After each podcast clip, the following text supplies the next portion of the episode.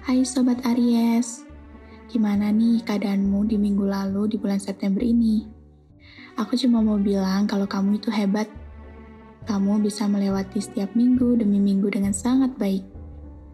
Kamu adalah gambaran dari sosok yang dewasa. Jika kamu memiliki adik, maka kamu adalah role model baginya.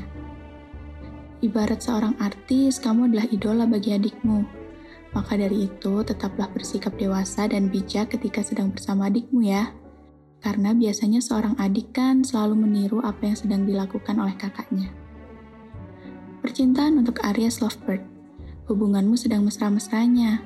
Selalu menjaga mood pasangan adalah kuncinya. Untuk sobat Aries yang masih single, jangan terburu-buru memilih pasangan ya. Takutnya dia tuh cuma singgah, seperti yang sudah-sudah.